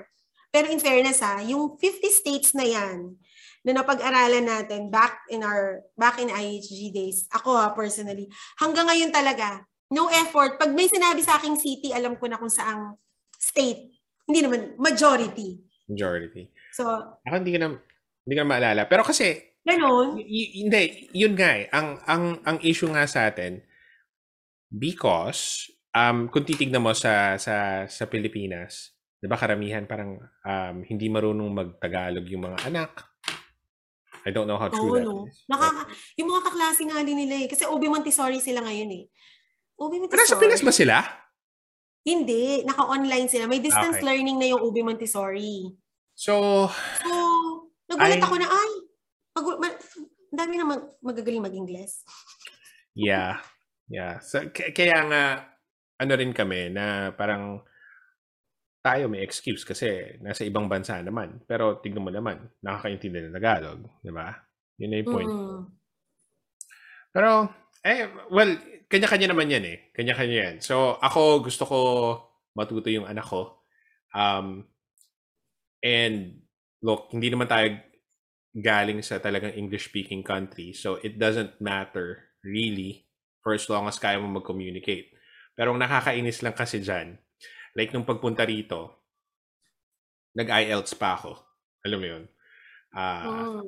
Alam mo yun? Parang feeling mo galing-galing mo. eh. Ay, taas ng score mo eh, no? Gago, nagtatlong take ako doon. Ang taas ng score ko. Pero kasi nga, alam mo naman ako, hindi ko hindi ko naiintindihan yung concept na parang doon sa tatlong categories na yon dapat may certain grade level ka. Eh ako, kala ko pasado lang. Ang taas ng speaking ko, ang taas ng understanding ko, pero yung writing ko, baba. Ah, Parang oo, six, okay. six ba or seven na kailangan ko lahat yata is seven? Lahat yata seven. Seven, base, base sa age mo. Oo, based sa age ko. Ganyan. Okay. So, uy, yun nga pala. Kung interesado ka, kasi nga, alam ko, may plans ka pa rin. Let me Mm. know. May kilala ako. You guys can talk. Yun yung talagang ano nila. So, yun lang. Just let me know. So, hindi, ah, naalala ko sinabi mo na karaan. Tanong mo. Okay. Right. Ano yun? Hindi, yun nga. Ano Ano, parang ako naman, nung time na yun, kaya naman ako kumuha. Ito, nagmamasters ako, pero mukhang tatagal pa ako. Dahil itong SEM na Hmm. Dar- itong next sem namin, wala yung mga courses na dapat kong kunin. Kasi nga online lang naman eh. Hmm. So, ang expectation ko, December 2022, tapos na ako. Ay, mukhang matatagalan na naman ako. Pero ayun nga, sasabi ko nga, alam mo, Ans, kaya naman talaga ako nag-masterals. Dahil, sa Emerson, tinitingnan lagi. Yun. Ang hirap eh. Alam mo, kung ano lang ako, I feel na less pa yung, ano ko, yung aggressiveness ko. Hmm. Kasi minsan may time na tirat ang dami naming ano eh, ano tawag dito, employee resource group, may Asia Pacific Alliance, Hmm. we have the, alam mo yun, yung mga klase ng women in STEM, yung mga ganyan, HS, HS. Pero parang minsan parang, dami ng trabaho mo, tsaka sa, pero you are obliged to join those resource Big- groups. Kasi big yun yung, company yung eh. sinasabi nilang career, oo no, yun yung sinasabi nilang career path mo. Uy, And um, in- speaking of Oh. career path, ba't hindi ka magpa-transfer? Ang laki-laki na Emerson. Kaya ba? Hindi. Hindi, hindi ka pa nag-explore? Hindi pa. Hindi pa ako nag-explore kasi, mm, Pero kasi, e- eto lang ah, food, food for thought. You're, you're closing sobrang baba on... ng in-offer nila dyan sa, isingit ko lang, meron akong friend na nag-move dyan. Nag-temp muna siya. PR na silang nag-move dyan. Hmm. And talaga naman, sobrang laki talaga ng nagastos nila. Hmm. Anyway, so PR na sila. So wala silang trabaho. Kaya lang, ang advantage nila is parang half ng pamilya, half ng clan niya, eh nandyan. Mm. So, nung nag-move sila dyan, PR, chuchuchu, alam mo sobrang baba nung offer. Sobrang hindi, yung Emer, Emerson daw, ginawa niya lang na dalawang buwan yung work. Kasi, abonado pa siya sa binabayad niya sa, yung nagbe-metro, what do you call that sa inyo dyan? Train? Mm. Metro dito yon Tapos, an hour pa yung biyahe niya. So, sabi niya, Saan siya? Saan siya based? Sydney. South Sydney. Mahal, mahal kasi talaga. Ah, Pero mahal kasi nga, talaga i- i-research mo kasi for for me ang ang ano ko lang naman diyan is mga anak mo sanay sa sa ibang bansa. So Hmm. pag tanda-tanda ng mga 'yan, since wala kayong pinanghahawakan na status diyan, ano yan, Yun nga babalik eh. kayo or ano? You have to think about that kasi closing in on on 40 na rin kayo. I think two years, 40 ka na. So Grabe ka, one year na lang. One year. oh. So, lumiliit na lang yung, yung window mo kasi kung wala ka pang 40, may extra points ka. Dito. Kayo. Dito. Hmm. May extra points. Ngayon, kailangan nyo lang pag-isipan kasi eto, ang ano ko lang ah, yung, yung for us, kami it worked for us kasi buo talaga yung loob namin na parang, hindi, kahit ano mangyari, wala pang work, dun tayo. Okay? Dun tayo. O sige, ganon. So, buo. Hindi yung Hmm. ako yung nauna, ako muna. Oh, Half-hearted. hindi. Kaya nga, talagang buong family. Yun nga yung tatanungin ko, Anste, no? Kung ako kaya, ako kasi, alam mo yung risk taker ako eh. Okay, go, go na ako. Muna kaya mauna. Kaya na parang iniisip ko, la, Pero Ano kasi, ka- like I said, kanya-kanya yan eh. Ikaw, um, office girl ka. May, may, may friend ako, sa Canberra naman siya. Ah, ano na rin siya, parang ah, mataas na rin yung naano niya sa Singapore. Ang ginawa niya, para makapunta dito, nag-aral siya. Yung aral na parang caregiver ba? Parang ganun eh. Parang caregiver. oh, Tapos okay. trabaho siya. Wala, ngayon, citizen na siya. This was like what? Four years ago, nag-start siya. Ah, ganun din, mataas na rin siya. So, yun nga eh, maraming ways, maraming ways, pero kailangan mag-decide, mag-decide din kayo. Pero alam mo, Ants, kaya naman ako din nag-masterals kasi Hmm. regardless kung, kaya hindi ako nag, ano eh, nag-masters. Kaya naman ako nag-masters din dahil ang what I found out is may units ka lang is pwede ka nang magturo sa academe. Hindi ko naman magturo sa high college or ano. Pero yun na nga, dahil yung masters ko is uh, communication arts din. So, at may mga ano talaga, may mga electives, ma- matitindi din talaga yung mga electives ko. Parang, tapos nagsa- nagsabi sa akin yung, yung, yung dean namin, is sabi sa akin, ano bang, ano mo talaga, yung purpose? Nung time na yun, ha, sasabi ko ano, kasi gusto ko ng ibang field na, ang, ang, ang babaw ko nga lang nun eh, sabi ko nga lang nun eh, gusto ko kasi maging training, ano, coordinator sa Emerson. Gusto ko yung mga training yung sa mga HR induction, sa mga tra- sa mga new employees, yung nagte-training for na hindi naman technical kasi iba yun eh. Yung mga training and learning and development, ganyan. So sabi niya sa akin, ah okay, so I've chosen daw the, the ano the right ano nga na the right path na uh, kumuha ng units kasi kahit naman hindi daw sa company ko eh, pwede naman daw akong magturo. Basta matapos ko yung parang may certain number of units, which is 47. 47 units daw ang kailangan. May, may iba ganun to dito get- eh. Na parang, To, to get the master's Oo. talaga na diploma. well, hindi, hindi mo nga kailangan tapusin eh. Kumuha ka lang ng konting units para lang makapasok. Pa- Alam mo yun, yung para lang umangat yung ka kahit sa- diploma lang, sa work. Yeah, parang ganon. Parang ganon. Baka mabongbong akin yun ah. Ano, ano, ano, no? Diploma lang po, Bongbong Marcos. Makakonect lang eh, no? Makakonect. Hmm. Pero, boboto, oh, natural, boboto ka. Pumoto na ako kanina. Ah. Sumusunod ba talaga INC? Lahat? As in Alam lahat? mo, Hmm. alam mo yan, ako, Ans, alam mo naman ever since, ever since the world began. Alam mo yan, the, the, Naalala ko na. naging, alam mo, Naalala ko na. naging iba talaga yung joy of social media, no? Mainstream media, mojo, Teka, mobile lang. journalism. Naalala mo yung ano, sabi niya, Hoy, yan ang pinakamasamang ah, salita, sabi sa Biblia. sabi ko, ah, ganun ba? Oh, Pero sige. syempre, as, as ay, ano, hayop ka. Pero syempre, ano ka na, na, nung nandito na ako, natimbang ko na kung paano, paano mo i-handle yung mga ganyan tanong, paano ka makipag-communicate, yung mga Yeah, ganyan. yeah. Oo, alam mo, ano yan, ever since the world began, Mm. meron na talagang unity voting ang INC. Kasama yan sa doctrine namin eh. Pero, yun Hindi na ako magpapaka-technical. Kasi sa totoo lang, in INC, we are not, sa iglesia, tsaka syempre, Church of Christ in English, Malalaman ba? Malalaman ba? conscience and your faith. Ah. Hindi. Bakit pagka nag, ng babae ba yung isang tao, malalaman Hindi, mo hindi, hindi. Hindi, naisip, naisip ko lang.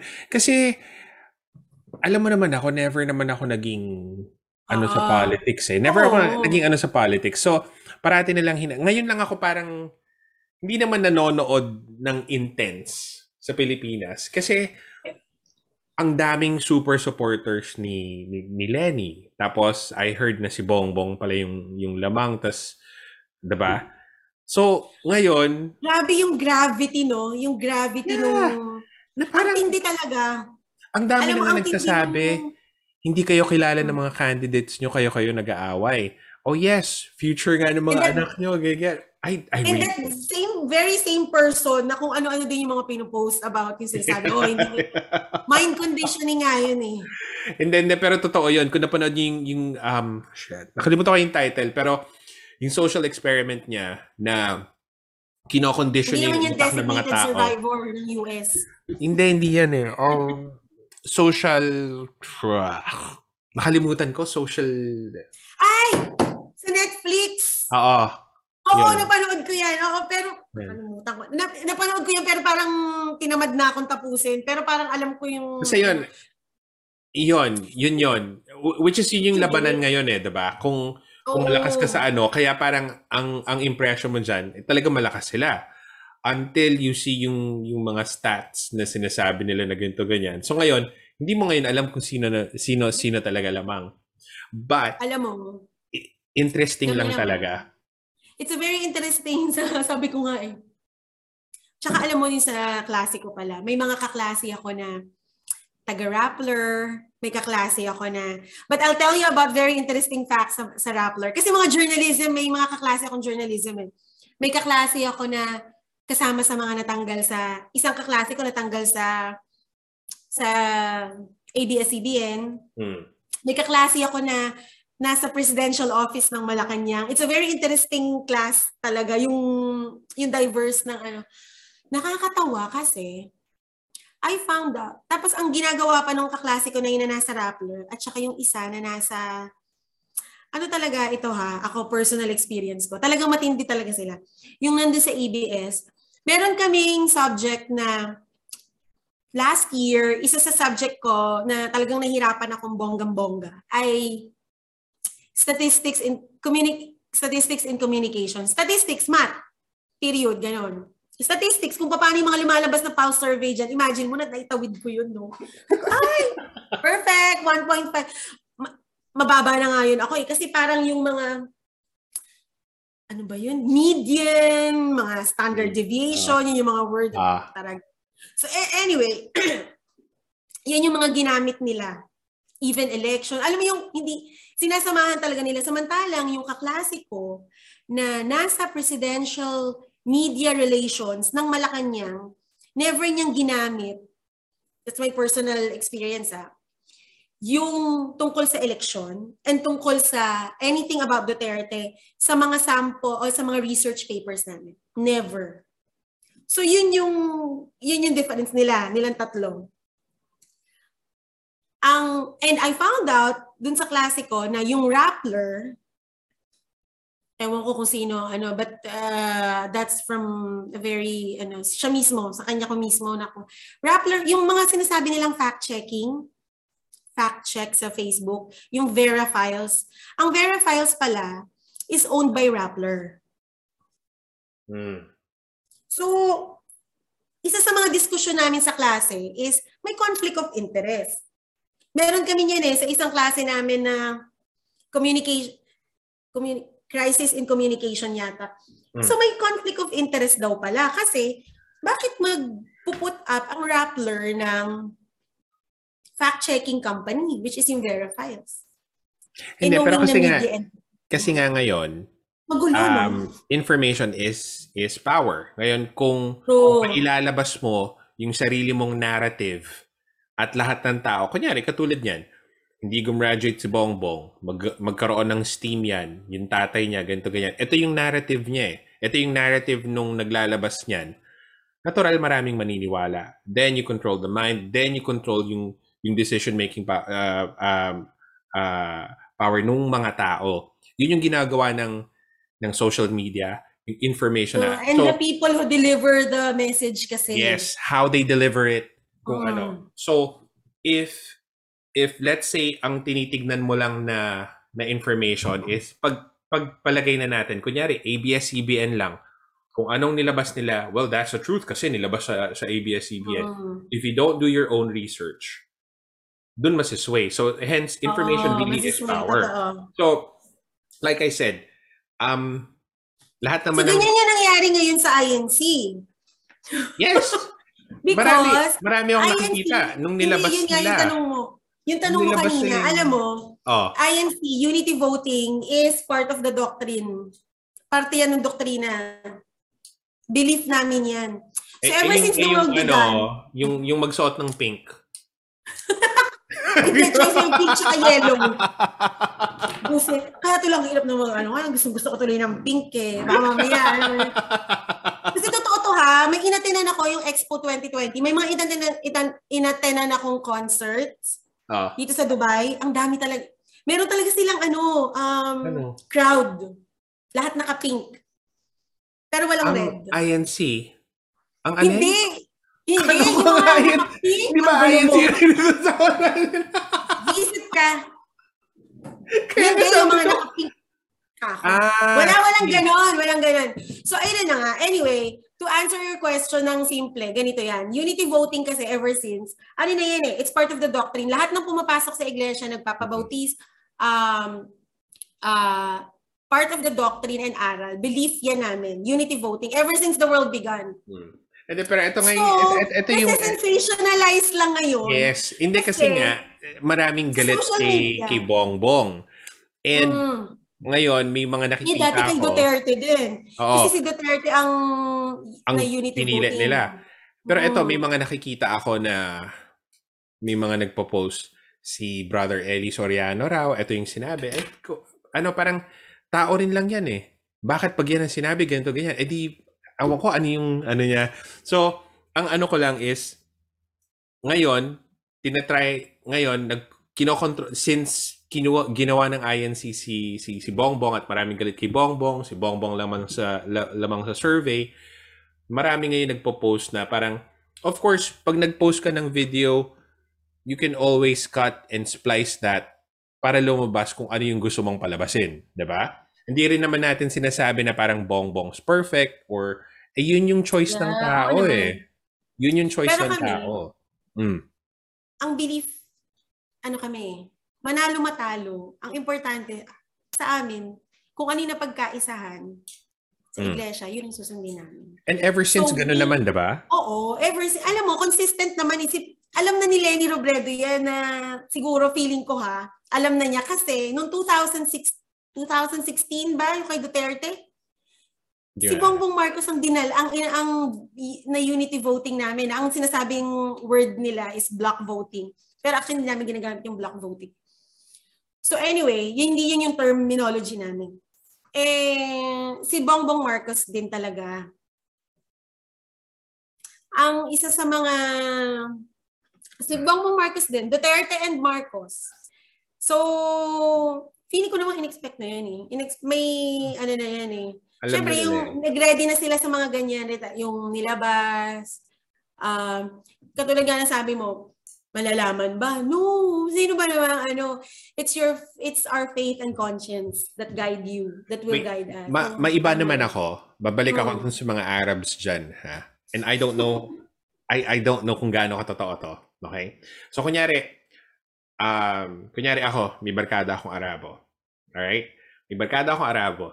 Na, maganda yung relo ni, ni Arab, ni, ni Arab guy. Sabi ko, uy, mm. ganda na relo mo ah.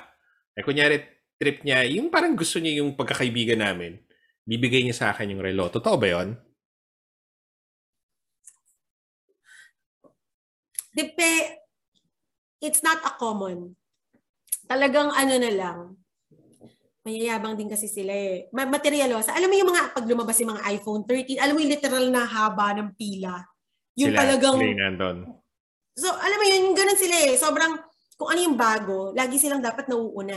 Kasi parang ang tingin nila, ang tingin kasi dito, pag nagpunta ka, alam mo yung ants, in reality, pag nagpunta ka ng ibang lugar ng Pilip ng ng US or ng U, ng Europe, pag sinabing taga UAE ka, meron pa rin impression na Middle East. Alam mo yung merong something na Middle East pa rin yan. Regardless how glamour, fame, all Mm, this kind of luxury and all that, it's still Middle East. Yung katabi pa rin kayo ng mga ginigera, yung mga ganyan. So, ganun sila na parang lagi silang may gustong patunayan. Gusto nila yung tallest, highest, Yeah. largest, di ba? You, you, you notice how it is. And alam mo dito, yung yung mga Pilipino talaga, nabubuhay ng ano eh. Sabi ko nga eh, if you are from Pinas, na gusto mong i-explore yung sarili mo and you really wanna um, buy yung mga bags, yung mga klase ng Mura dyan, diba? Kasi walang tax eh. Mm, dati siguro. Ngayon meron na. So, ng material. Punta ka muna ng Dubai, explore mo yung ganyang klase ng Ah, ano. Pero mapapagod ka din eh. Matata- dadating ka din sa point na, so, what's next after Dubai? 'Di ba? Kasi dito, ano eh, ta- talagang magastos. Ernst. Magas. Imagine mall ha. Walang panahon dito na walang sale. Ang mall nagko-close ng alas 12 ng gabi. Mm. So, Uy,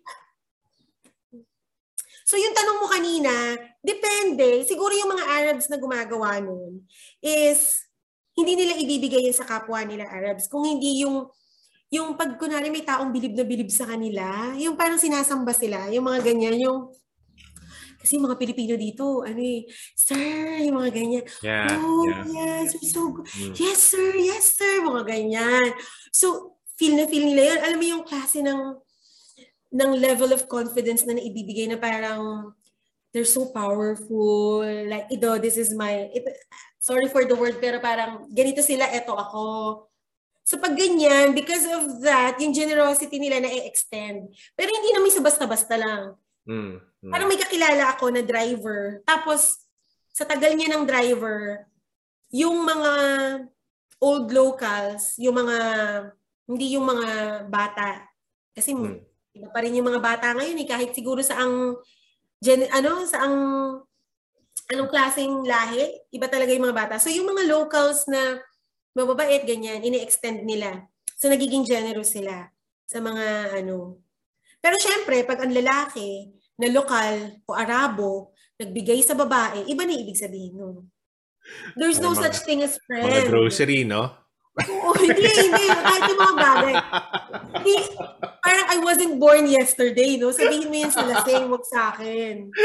Yung, oh, binigay niya sa akin to kasi friend lang kami, no? No, no, no, no, no, no. Wala, there's, there's no such thing. Yeah, no such thing. Diba? There's Ganyan, no free ganyan. lunch. Yeah. Ay, nako. Oh, see? O, tignan mo. Di ba sabi ko 30 minutes lang? Tapos sabi natatakot Oo, ka. Natatakot ka. Oh, nakailan na Hindi ko tayo? na kasi- An hour and a half na mga, ata tayo. Ano, marami na tayo, ma- baka kako. Kasi ang tanong mo sa akin, si Raulo, kayo sabi mo, ano yung sinabi mo? Bubo, bumoto ka na ba? Ano yung tanong mo? eh, yun yung mga time na ang dami kong nakikitang mga impostor. Alam mo yung mga impostor sa Facebook na Yung Iglesia daw siya Hindi, kasi ganito. sobrang, sobrang different dito. Ah, boboto pa lang kami. Pero bumoto kami para sa, sa, sa South Australia. After nun, wala na. Wa- Wala man lang yung parang ito. Yung parang labanan lang nila na parang, oh, ito, itong platform ko, ganito, ganyan. That's it. Walang, wala yung siraan talaga, wala yung ganito, wala yung, alam mo yun, as in, wala, parang boring. So, medyo interesting yung, yung, yung sa ang Pilipinas. intense, no? Ang intense Ang sa Pilipinas. intense. Kasi nga, ang point ko dyan, for me, and I don't know kung dahil matagal na lang tayo wala sa Pilipinas, hindi ako kilala ni Lenny, hindi ako kilala ni Bongbong. Totoo. And whatever happens, hindi naman nila, oh siguro matutulungan nila yung buong bansa. Pero tingin mo may magte-trickle ba yan sa'yo? Wala. Ikaw pa rin naman yung bubuhay sa family mo, di ba? So, Kaya nga, eh, ako din naman, sabi ko nga eh, sa, igle- sa iglesia naman, pag in- ito totoo to Ansa, once na napag na sinabi na ng executive uh, office namin, an executive minister, ito na yung ibobote, sinasabi yan during worship service. mm, Pero as, or as reminder, ganyan. Pero after, wala kaming, ne- we never talk about politics as part of sermon Yeah, or yeah. ano, no, no, ah, wala ba? You won't, no, you won't hear politics being talked about in any of worship services. Just go. Ever since It's, the it's one of those began. things na kinabusitan ko noon sa sa Pilipinas kasi yung mga pare they sumasawsaw talaga sa sa politics. Um eh ako ako kasi like I said, ah ayoko talaga ng ng BS. So yon. So And walang Yeah. nagpapa-interview sa amin. No matter what. Wala Pag, Ah, wala, ever since wala ng talaga. eleksyon, tapos i-interviewin, bakit ito? No, walang ganun. so It's ako lang very- talaga no. Sagrado. Ano ba ang ano? Hindi, ibig ko sabihin, sa media, yung Ah. bakit po ito ang binoto ng iglesia, walang ganun. Wala ka makikita eh. ng ganun. Hindi wala. No one, no one. It's very, yung sagrado yon Kasi kami, manalo matalo, ito yung napagkaisahan, susunod kami. Yun yung mga, well, sa apat magkakapatid, lagi namang may isang hindi sumusunod. eh. So, ganun lang din yun. Kung ayaw mo sumunod, ikaw. eh, But it's your faith and conscience that guide you. Mm. So, ganun lang yun. Pero pag yun nga, and you won't see anyone, bawal sa amin ng rally eh. You won't see anyone, kahit pa bongbong Marcos kami, but you won't see an authentic INC campaigning or rallying or putting up posters sa mga bahay. Bawal sa Naka-makeup amin ka? Naka-makeup ka ba dahil dito. Wisit ka dahil dito sa ano ko. Oo nga, ba't ganito yung mukha ko? Uy, hindi, tigyawat ko yan, Hans. Namumula na. Ibig sabihin, pinagpapawisan na ako. Walang hiya ka. Natural yan. Ganito, ganito talaga sa babae yung desyeto. Hindi, pimples ko yan. Ano, ulit tayo ah. Ulit tayo. Kailangan ko na matulog. Tatakbo ako bukas ng umaga. Grabe, Okay. anong oras na dyan? 10. Cut-off time ni Tanders. So, Malamang. Dapat nga, 9 o'clock ka lang eh. wala. Eh, kailangan, kailangan mag-adjust. O, tignan mo. again, like I said, na naalipusta ka ba? Hindi, 'di ba? Sabi ko nga kay ano, sabi ko kay A, "Hoy, ikaw naman next." Ay nako, answer ako. Oo nga. Eh, ano man sabi? Hindi, Yung alam mga mo na, travel, eh ano niya, escapades. eh, hindi si A, ang maganda lang kay A kasi parang we never skipped a beat na matagal kami hindi mag-uusap, isang taon, dalawang taon, and then when we see each other, kala mo parang kahapon lang kami nag-uusap.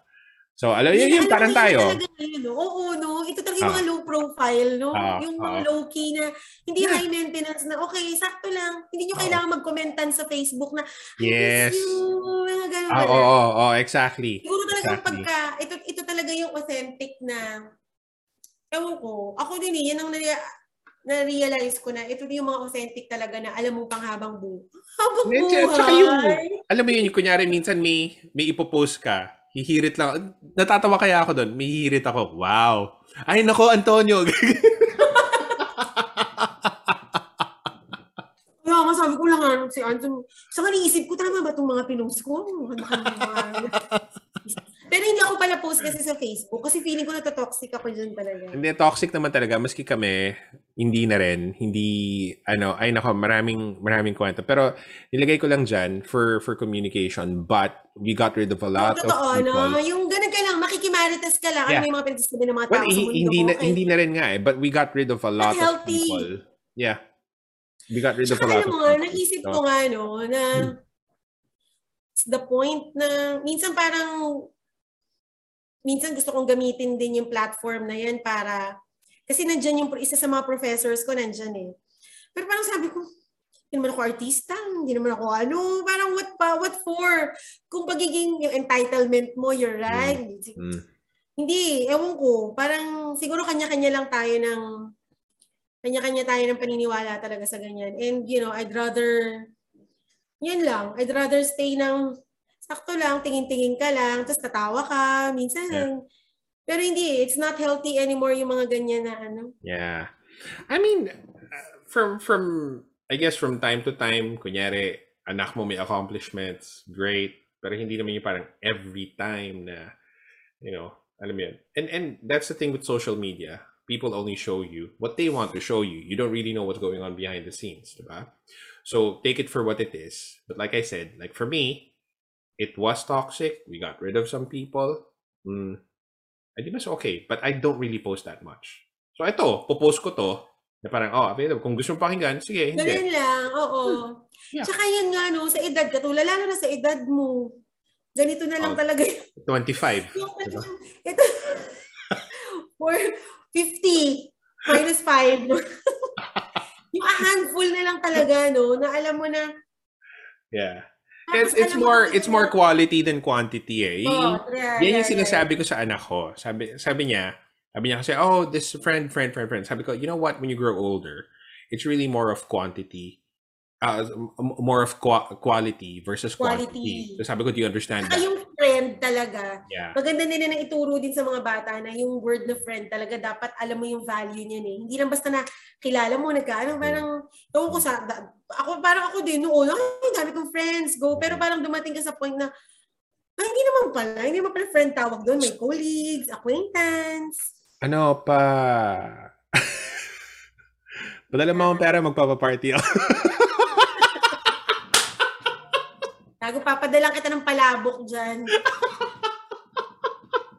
Uy, Ans, pwede ba ako mag-part-time dyan? Ano ba mag-part-time? Mag magluluto akong pansit, ganyan-ganyan. Ano ba part-time ganun ba? si Racy, pwede talaga siyang mag-chef. Alam mo yung ako, marunong ako magluto, pero alam ko yung niluluto ko pang ano eh. Yung pang mga pro- probinsya, si Racy, yung mga presentation ng niluluto, talagang ano eh. Parang mala chef talaga. Sa bagay, ever since magaling si Racy eh. Hindi. Nag-aral ano, ba siya?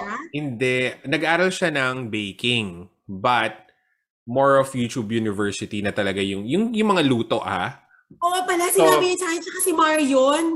Marian Graspy. Eto, bibigyan kita ng storya na siguro papatayin ako ni Racy. Nung bago kaming kasal, okay, bago kaming kasal, hindi masyadong marunong magluto si Racy. Okay? Alright, palalabasin ko lang dito na good husband ako, good wife siya. So, um, galing ako sa labas, hindi ko alam kung nag-basketball ako or what.